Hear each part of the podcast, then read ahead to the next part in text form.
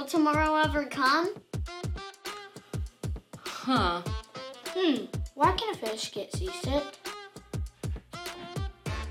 I have a question. Why does the Easter Bunny bring eggs if rabbits do not lay eggs? The opposite of opposite the same or opposite? What? Why is a pizza box square when a pizza is round? If the truth is different for each of us, how can we call it the truth?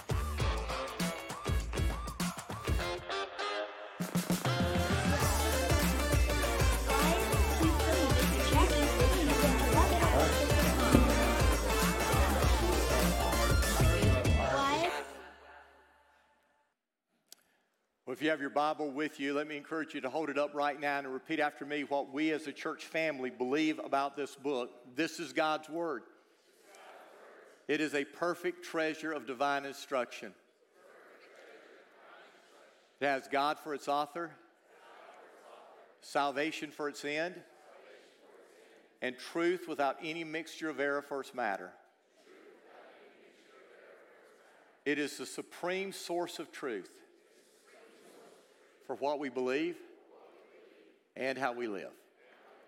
Now, open up your copy of God's Word with me to three passages of Scripture. The first one is 1 Corinthians chapter 11, New Testament book, about midway through the New Testament. 1 Corinthians is one of the, the books that Paul wrote to the church at Corinth, one of the letters that he wrote to the churches that he established, 1 Corinthians chapter 11. And then we're going to turn three chapters into 1 Corinthians to chapter 14. 1 Corinthians 11, 1 Corinthians 14. And, these ver- chapters, these, these verses all have to do with worship and order in worship and how the church of Jesus Christ is to worship. And then once you get those two passages, I want you to turn with me to 1 Timothy chapter 2. So 1 Corinthians chapter 11, 1 Corinthians chapter 14, and then 1 Timothy chapter 2. Mrs. Joanne Broom was texting with my wife Sherry yesterday, and she told her that, that in their life group they were going to be studying the story of, of David and Abigail um, this morning. And then she said this She said, I know Rocky's sermon tomorrow.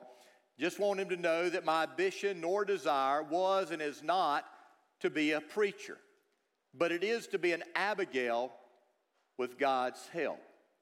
I want to thank Miss Joanne. She is one of our dear saints, and to be an Abigail is a, a great thing to seek to strive to be for every single woman.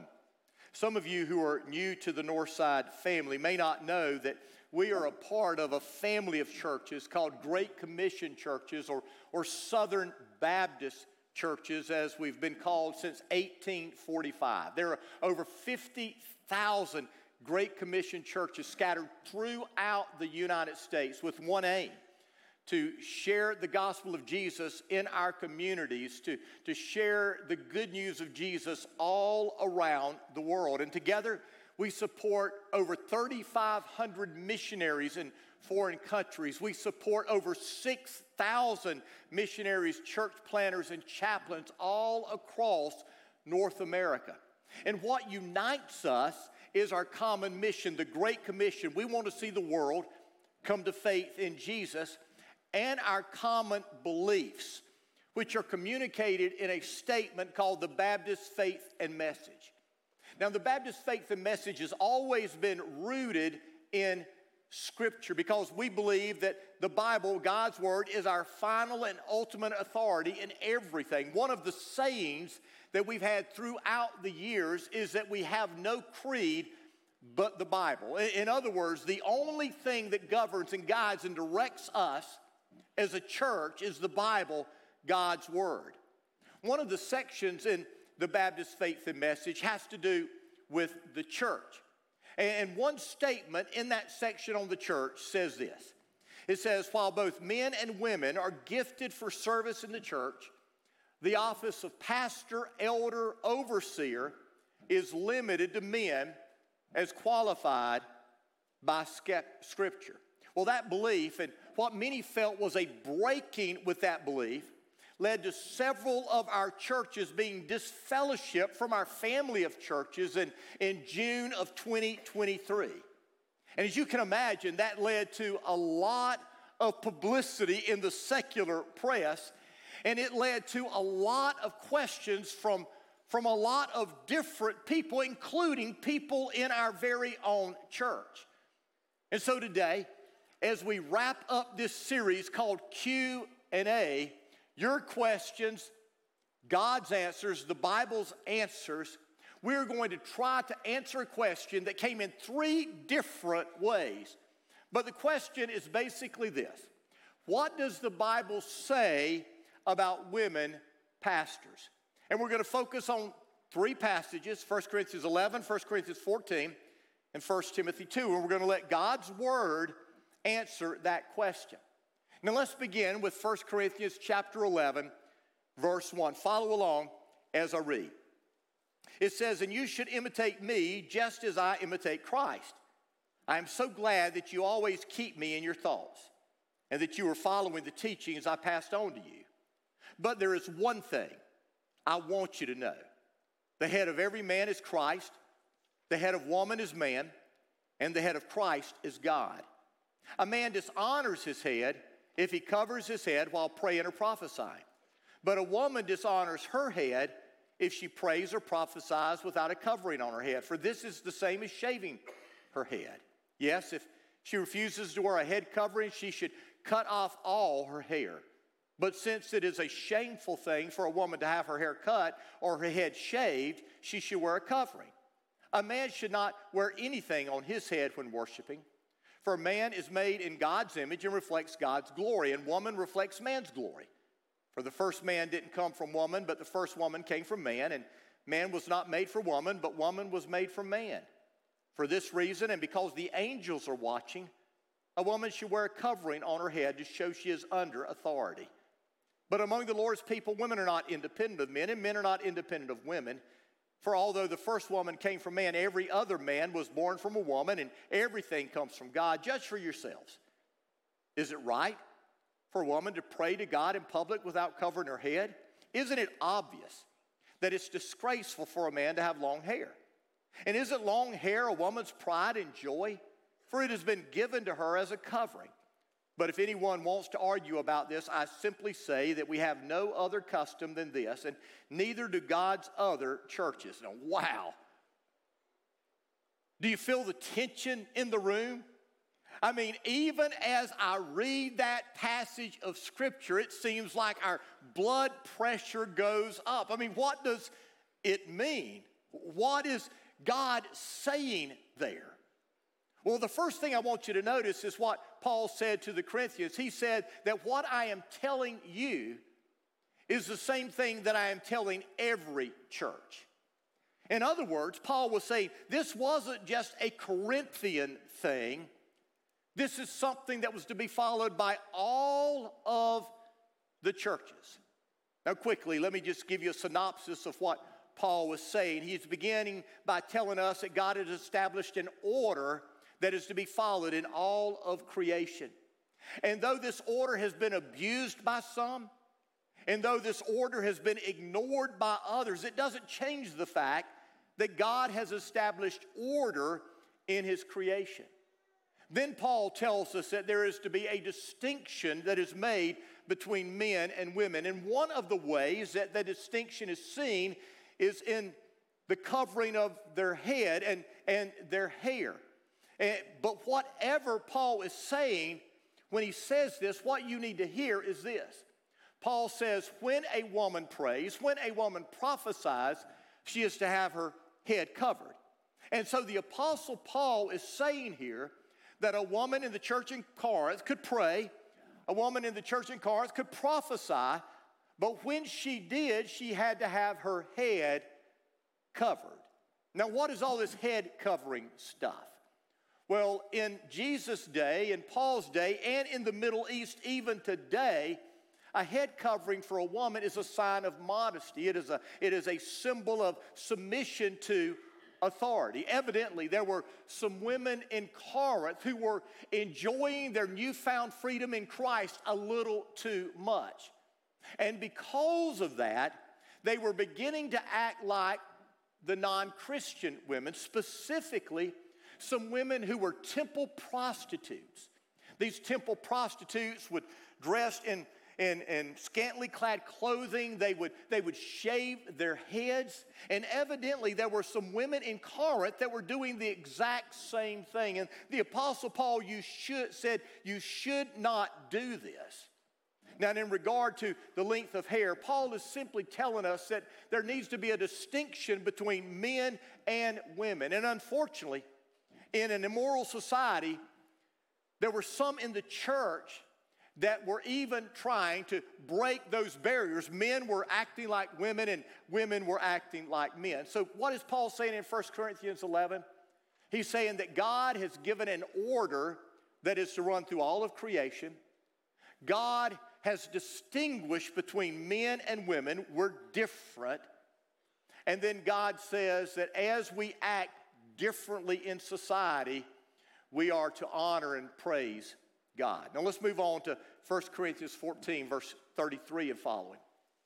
Now, 1 Corinthians 14, 33 is at the end of 1 Corinthians 14. And in this chapter, Paul is dealing with spiritual gifts and he's talking about order in worship and he's dealing with, with all of the different kinds of gifts. And he tells us that, that every single Christian has been gifted by God with unique spiritual gifts, and he talks about those various gifts. And, and then he tells us about how you're to exercise those gifts in worship. And he talks about words of knowledge, he talks about prophecy, he talks about speaking in tongues, and he, he gives us some, some conditions to be used in each of those things. And then he tells us after people prophesy, that what they say is to be evaluated, it is to be judged. And then after the Apostle Paul says this, is what we read in verse 33. Listen to what he says For God is not a God of disorder, but of peace, as in all the meetings of God's holy people. Women should be silent during the church meetings. It is not proper for them to speak. They should be submissive, just as the law says. If they have any questions, they should ask their husbands at home for it is improper for women to speak in church meetings? Or do you think God's word originated with you, Corinthians? Are you the only ones to whom it was given? If you claim to be a prophet or think you are spiritual, you should recognize that what I'm saying is a command from the Lord Himself. But if you do not recognize this, you yourself will not be recognized. So, my dear brothers and sisters, be eager to prophesy. Don't forbid speaking in tongues, but be sure that everything is done properly and in order. Now, again, this is a difficult passage, but what I want you to hear is what the Apostle Paul says in verses 36 and 38. He says, Do you think God's word originated with you, Corinthians? In other words, do you think that what I am telling you was just for you? And then he says, You should recognize that what I'm saying is a command from the Lord Himself. In other words, what Paul is saying here is that the admonition I'm giving you about order in worship is not my opinion. It's not my idea of how worship should go. But this is a word that comes from the Lord Himself.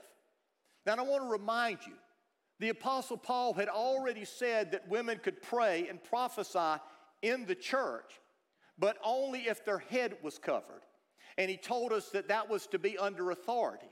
So women could pray or prophesy as long as they were under the proper authority. But here he's telling us twice women are to be silent in church. Now, that can only mean one of two things. It either means that when the corporate church comes together, like we are right now, a woman should never say a word, or it means that there are certain instances in worship in which a woman should not say a word. Now, since the Apostle Paul has already told us that women can pray, he's already told us that women can prophesy, it doesn't seem to say that women can never speak up in corporate worship because he's already said they can. And so, what he evidently is talking about is something very specific here. And one of the things he's talking about is where it says that once a prophecy is given, that prophecy is to be evaluated. that prophecy is to be judged. You see, prophecy in biblical times was different than it is today. When we think about prophecy today, we think about a preacher delivering a message from God. But in biblical days, a prophecy was much more than that. A prophecy was a direct word from God. So much so that in the Old Testament, if someone claimed to be a prophet and claimed to have a word from God, and that word was not fulfilled 100% true, that person was to be put to death. You see, claiming to be a prophet, claiming to give a word from God, and then it not be true was a big deal. And so when the church came together, before we had the New Testament, remember the New Testament hadn't been completed then. When the church came together and people were giving these words of prophecy, they were speaking for God. When I stand up and I say, Thus saith the Lord, you better believe I'm quoting scripture. When I'm speaking, I will tell you, like the Apostle Paul told the Bereans, examine for yourself in God's Word whether what I say is true or not.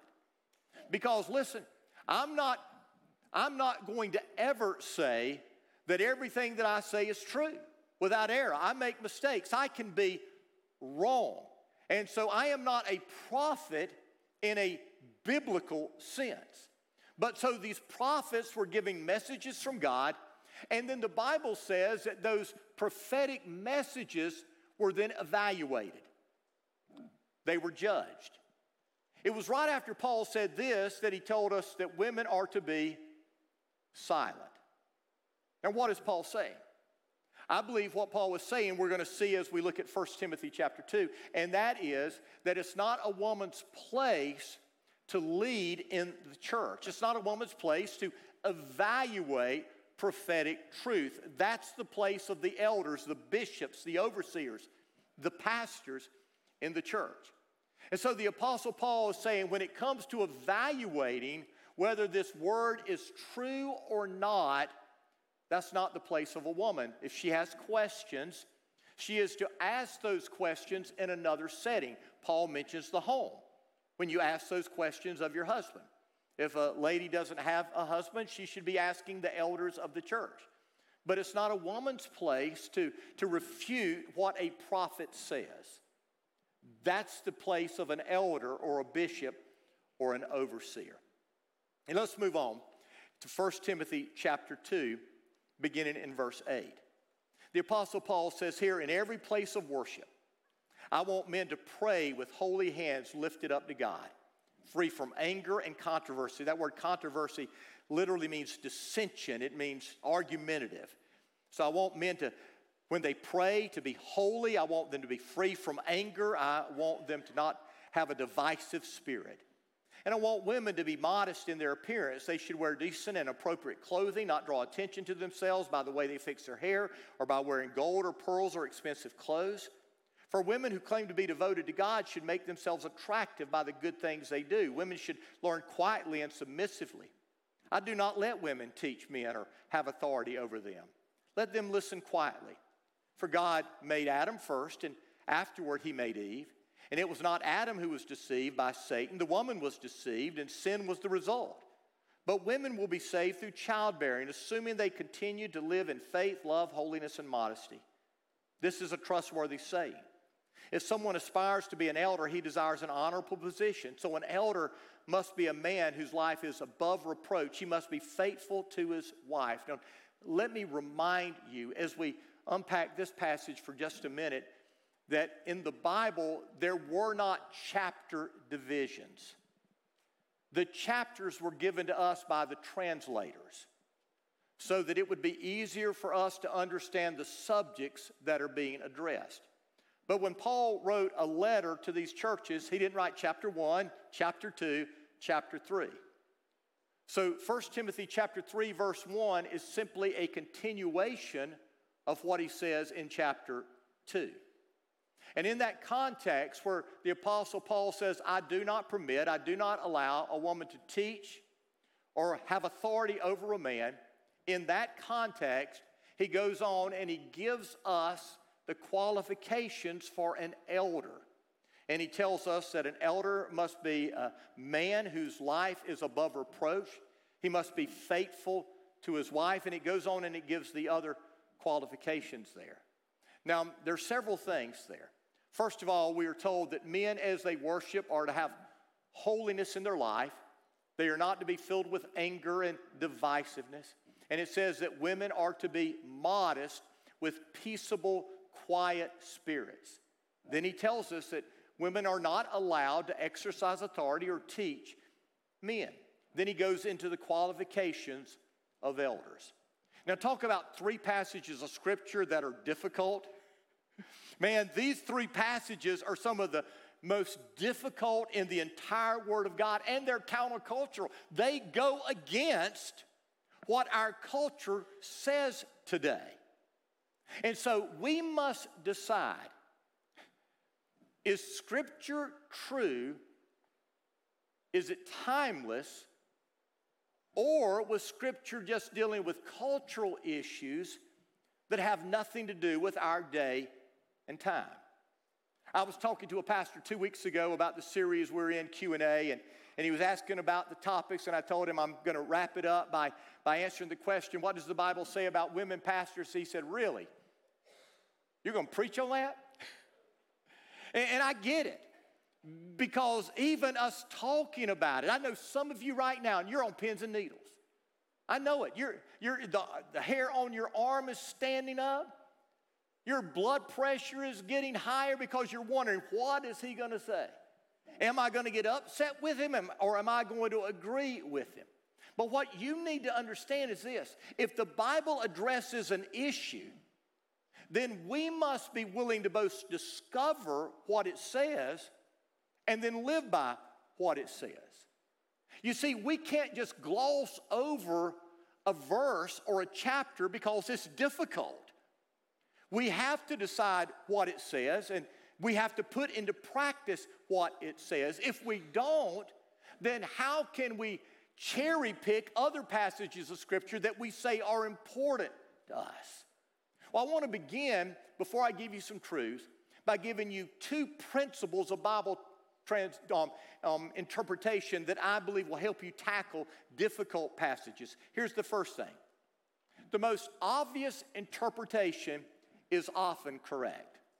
I want you to write that down. The most often or the most obvious interpretation is often correct. If what the passage is saying seems clear, you just don't like what it says, it probably is clear. You just need to deal with your heart. Did you hear me? If what the passage is saying seems clear, then it probably is clear. If you don't like it, it's probably because you need to do something with your heart. The second thing, we interpret Scripture in light of Scripture. Scripture does not contradict itself. Therefore, when a passage seems confusing, we dig deep.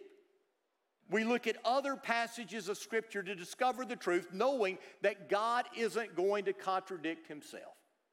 So, with that said, I want to give you five truths about men and women in the church that we see in these three passages. Here's truth number one.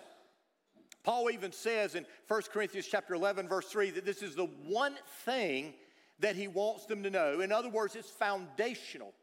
And that is God has established a divine order that runs through all of creation. This is important. We see this throughout Scripture. God has established a divine order that runs throughout all of creation. That's what he's saying in 1 Corinthians 11 when he says, The head of every man is Christ, the head of woman is man, and the head of Christ is God. You see, when we follow God's divine order, everything runs smoothly. When we don't follow God's divine order, then things become difficult. And here's the problem you see, there are people that abuse God's divine order. There are people that abuse what the Word of God says, and because of that, they abuse people, they misuse people. But we cannot allow some people's abuse of a scripture and abuse of a principle to cause us to neglect what the Word clearly says. You see, the Word clearly says that in creation itself, God has an order established. Adrian Rogers, who was David Schroep's pastor growing up, used to say, Everything in life has a head. Anything with no head is dead. Anything with two heads is a freak. And that's true. Everything in life has a head. We see this in the marriage relationship. We see this in the relationship between parents and children. We see this at work. We see this at government. We see this even in the church. Now, some of you may say, I don't like that. Well, don't get mad at me.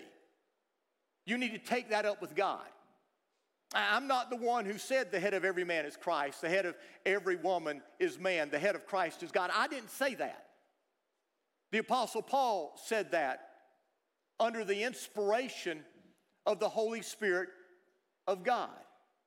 Now, you may say, is this saying that that woman is more important than man, woman is more valuable than man, woman is more capable, intelligent than man? Absolutely not. It's not saying that. You see, the Bible makes it very clear that men and women are of equal value. They are of equal worth in God's eyes. I mean, look at this passage. The very last phrase says that God the Father is the head of God the Son. Now, Jesus, God the Son, is fully God. He's part of the triune Godhead. Is the Father God more valuable than the Son, more powerful than the Son? Absolutely not. But the Bible teaches us that the Son has willingly submitted to the Father for the sake of the salvation of mankind and the good of creation. You see, head doesn't mean better than, because the Father and the Son are equal, yet they have different roles. The Apostle Paul said in Philippians 2, speaking of Jesus, though he was God, he did not think of equality with God as something to cling to. Instead, he gave up his divine privileges and took the humble position of a servant. Now, you may say, well, I don't think that word head means anything to do with authority. But theologian Wayne Grudem looked up 2,336 uses of that word in the Greek language from the 8th century BC to the 4th century AD. And what he discovered is every single time that that word head was used in the Greek language, it was used to describe authority. And so the first thing that you need to understand is God has in place a divine authority that runs, runs through all creation. When we follow that order, things go well. When we don't follow that order, things go topsy turvy. Here's the second truth God created men and women differently to be different. That's what Paul was talking about in chapter 11 when he's dealing with head coverings and he's dealing with the length of hair. You see, God created us to be complementary of one another. Men were created in such a way that they complement women, and women were created in such a way that they complement men. Then he talks about long hair and the cutting of hair for both men and women. Again, what is he talking about? I want you to take a moment. If you're sitting beside someone of the opposite sex or near someone of the opposite sex, just look at them right now. Just find someone of the opposite sex, look at them. Look at them. We look different, don't we? We sound different, don't we? We smell different. You know why? We're different. God created us differently to be different. We're complementary of one another. God didn't create men to be women, and God didn't create women to be men. My wife has said at times, I'm glad I'm not a man, and I'm glad she's not either. Amen. and I'm glad I'm not a woman. I mean, when I saw her give birth to our four kids, we would have had one and that was it. And now, at her age, she's having those hot flashes. Those things are horrible. I, I mean, just two nights ago, we were in bed getting ready to go to sleep, and I was a little too close to her. Not, not doing anything, I was just too close to her. And, and my hand touched her leg, and her leg felt normal. And then all of a sudden, her, her leg started heating up, started sweating. She was having one of those heat stroke things. And I'm going, thank you, Jesus, I'm not a woman. We're different. We're made different. And what Paul is saying is God created men to be men. God created women to be women. Now, what about that passage where it says men shouldn't have long hair? Well, I don't know. But here's what I believe. I don't think that I don't think they had monitors at the doors of the church saying your hair's a little too long, go cut it and then come in. I don't think they were doing that. I think the point that Paul was making is that men are to be men, women are to be women. Women should never try to look and act like men. It's gross. Don't do it. Men should never try to be like women. Stop being a pansy. Man up.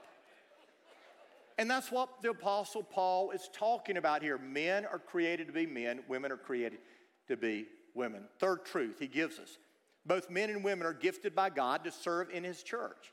And Paul makes that very clear in 1 Corinthians chapter 11. He says that women can pray in the church, women can prophesy in the church, but when they do, they must do what? They must have their head covered.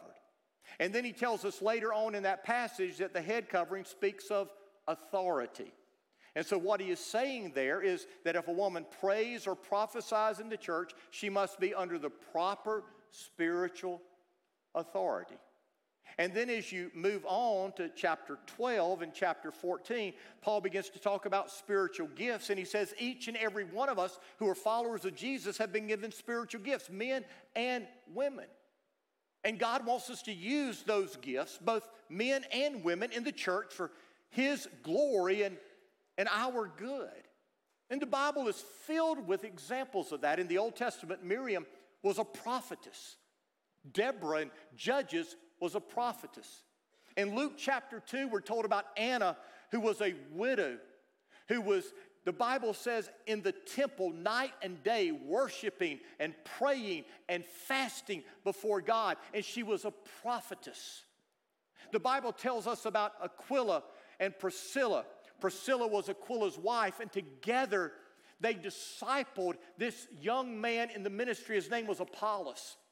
And Apollos became one of the strongest preachers in the early church. We're told about Philip, who was a deacon in, in the first church, and we're told that he had four daughters, and each of them had the gift of prophecy. And so, what you need to understand if you're a lady, whatever other passages may be saying, the Word of God is not saying that you do not exercise your spiritual gifts and use the abilities that God has given you for His glory. You use them. That's why God gave them to you. The fourth thing our purpose is never to draw attention to ourselves, but rather to draw attention to God. You see, when we gather together to worship, our desire should never be to draw attention to ourselves. And that's what Paul is talking about in chapter 2 when he tells men to lift up holy hands. So don't focus on lifting the hands. What you need to focus on is the holy. Paul was saying we lift up holy hands. And we don't have anger and we don't have an argumentative, divisive spirit when we gather together to worship. Why? Because if we do, it's going to draw attention to ourselves and not to the one we came to worship. And then he tells women that they should be modest in their appearance. Now, it's not telling a woman that she can't wear a nice dress or she can't wear jewelry or she can't put makeup. I'm, I, I, for one, am glad that some of y'all put your makeup on this morning. Just kidding. Just joking. Yeah, don't throw anything at me. Paul isn't saying that it, you can't wear makeup, you can't wear jewelry, you can't wear nice clothing, but he is addressing something. You see, some of us, go get ready for church, we put on our clothes, we put on our, our face, we put on our other stuff, and, and we look in the mirror and we go, well, I can't wear that. And then we find something else, we can, I can't wear that. And, and we go, ooh, wear that. And the reason we focus on the ooh, I'm going to wear that is because when we get there, we think somebody's going to go, well, that's a pretty dress. Where'd you get that dress? I got it on the sale rack at TJ Maxx. You see, when we dress in such a way, when we fix ourselves up in such a way and come to church so that we will get noticed, that's telling us we have a problem. The problem is pride. And this isn't just something that women deal with when they put on their jewelry and their dresses and other things, trying to draw attention to themselves. It's something that men do. I mean, we sing a song, we preach a message, we teach a class, and we want the attaboys. We want the, that was really good. Man, you blessed my heart. We want center stage. We want the position. We want the title. And if we don't have the title, then we get all bent out of shape. And what the Apostle Paul was saying is when you come together to worship, it's not about you. It's not about you. Almost every Sunday, before I stand up to preach, I pray, Lord, move me out of the way. Don't let anything I say, don't let anything I do, don't let the way I say something be a hindrance to what you want to do. Don't let it focus attention on me. And there are times, there are times when I, I'll, I'll, tell a joke or say something funny, and, and I do it to kind of break the moment a little bit, but there are other times I do it to get a laugh, and God just convicts me and says, It's not about you. It's not about you being funny and getting someone to laugh. You're here to draw attention to me. That's why we're here. So when we gather together to worship, it's not about you, it's not about me, it's not about us getting our attaboys and, man, I'm so gifted, so talented, so pretty, so whatever. It's about focusing our attention, all of it, on the one who is worthy of worship. Then the final thing. Though men and women are both gifted, only men are called to lead the church. Paul makes that crystal clear in 1 Timothy chapter 2, verses 11 and following, where he says that women are not permitted to exercise authority or to teach over men. The word teaching there has to do with that, that preaching role of an elder, a pastor, a bishop. You see, biblically, there are three different words that are used interchangeably to, to describe one role. One is bishop, episkopos, one is elder, presbyteros, and, and, and one is, is pastor or, or shepherd. And each of those, each of those three are pointing to a person who is called to lead the church. And every time that that is spoken of in the Word of God, it always is spoken of as a man. In 1 Timothy chapter 3, Paul makes it clear that it's men who were called to be the elders of the church. You say, Rocky, is that because men are smarter? Absolutely not. More gifted? No. You say, why? Well, Paul tells us in just a moment, and I'll go to it, but what you need to understand is this isn't a matter of our giftedness, our talent, our abilities, our intelligence, or anything like that. God has chosen to give us different roles for different reasons. And when we humbly follow those roles, whoever we are, God honors, God blesses. And Paul gives us the reason of this, and he, he tells us the reason that women are men are to lead the church is not cultural. Actually, it goes all the way back to creation. And, and he tells us that God created man first, and then he created woman, and it was the woman who was deceived, not the man. Now, let me give you a little background. In Genesis chapter 1, we're told that God created man. Woman wasn't created yet. The beginning of Genesis chapter 2, we're told that man was given dominion over all of creation. Woman was not created yet. We are told that, that God gave Adam one command you cannot eat the fruit from this tree. If you do, you'll die. Woman was not even created yet. And then God created woman. He created her to be Adam's counterpart, to be his helpmate, and together they would become one. We don't know how long they lived in paradise, with it being paradise. The Bible doesn't tell us. But in Genesis chapter 3, we see a shift in the story. The serpent comes into the garden and begins a conversation with Eve. Not Adam, with Eve. And I want to remind you that Adam was given dominion over all of creation. That means Adam had authority over everything in creation, given to him by God. And so that means whatever Adam said in creation, it was done. He was given dominion. So here was this serpent who embodied Satan, who was having this conversation with Eve, telling her that if you eat this fruit that God told your husband not to eat, that you won't die, you'll be just like God. And the Bible says that that sounded really good to Eve. She wanted to be God, and she ate. Where was Adam? He was right there, watching it all take place. At any moment, he could have rebuked that serpent and commanded that serpent to leave the garden, and the serpent would have had to left, leave because he had dominion over all of creation. But he didn't. He sat back and watched his wife be deceived by the enemy. And that deception brought the fall of all mankind. You see, men are called to lead in the home, they're called to lead in the church, not because of sin, not because of the fall. God established that order long before then.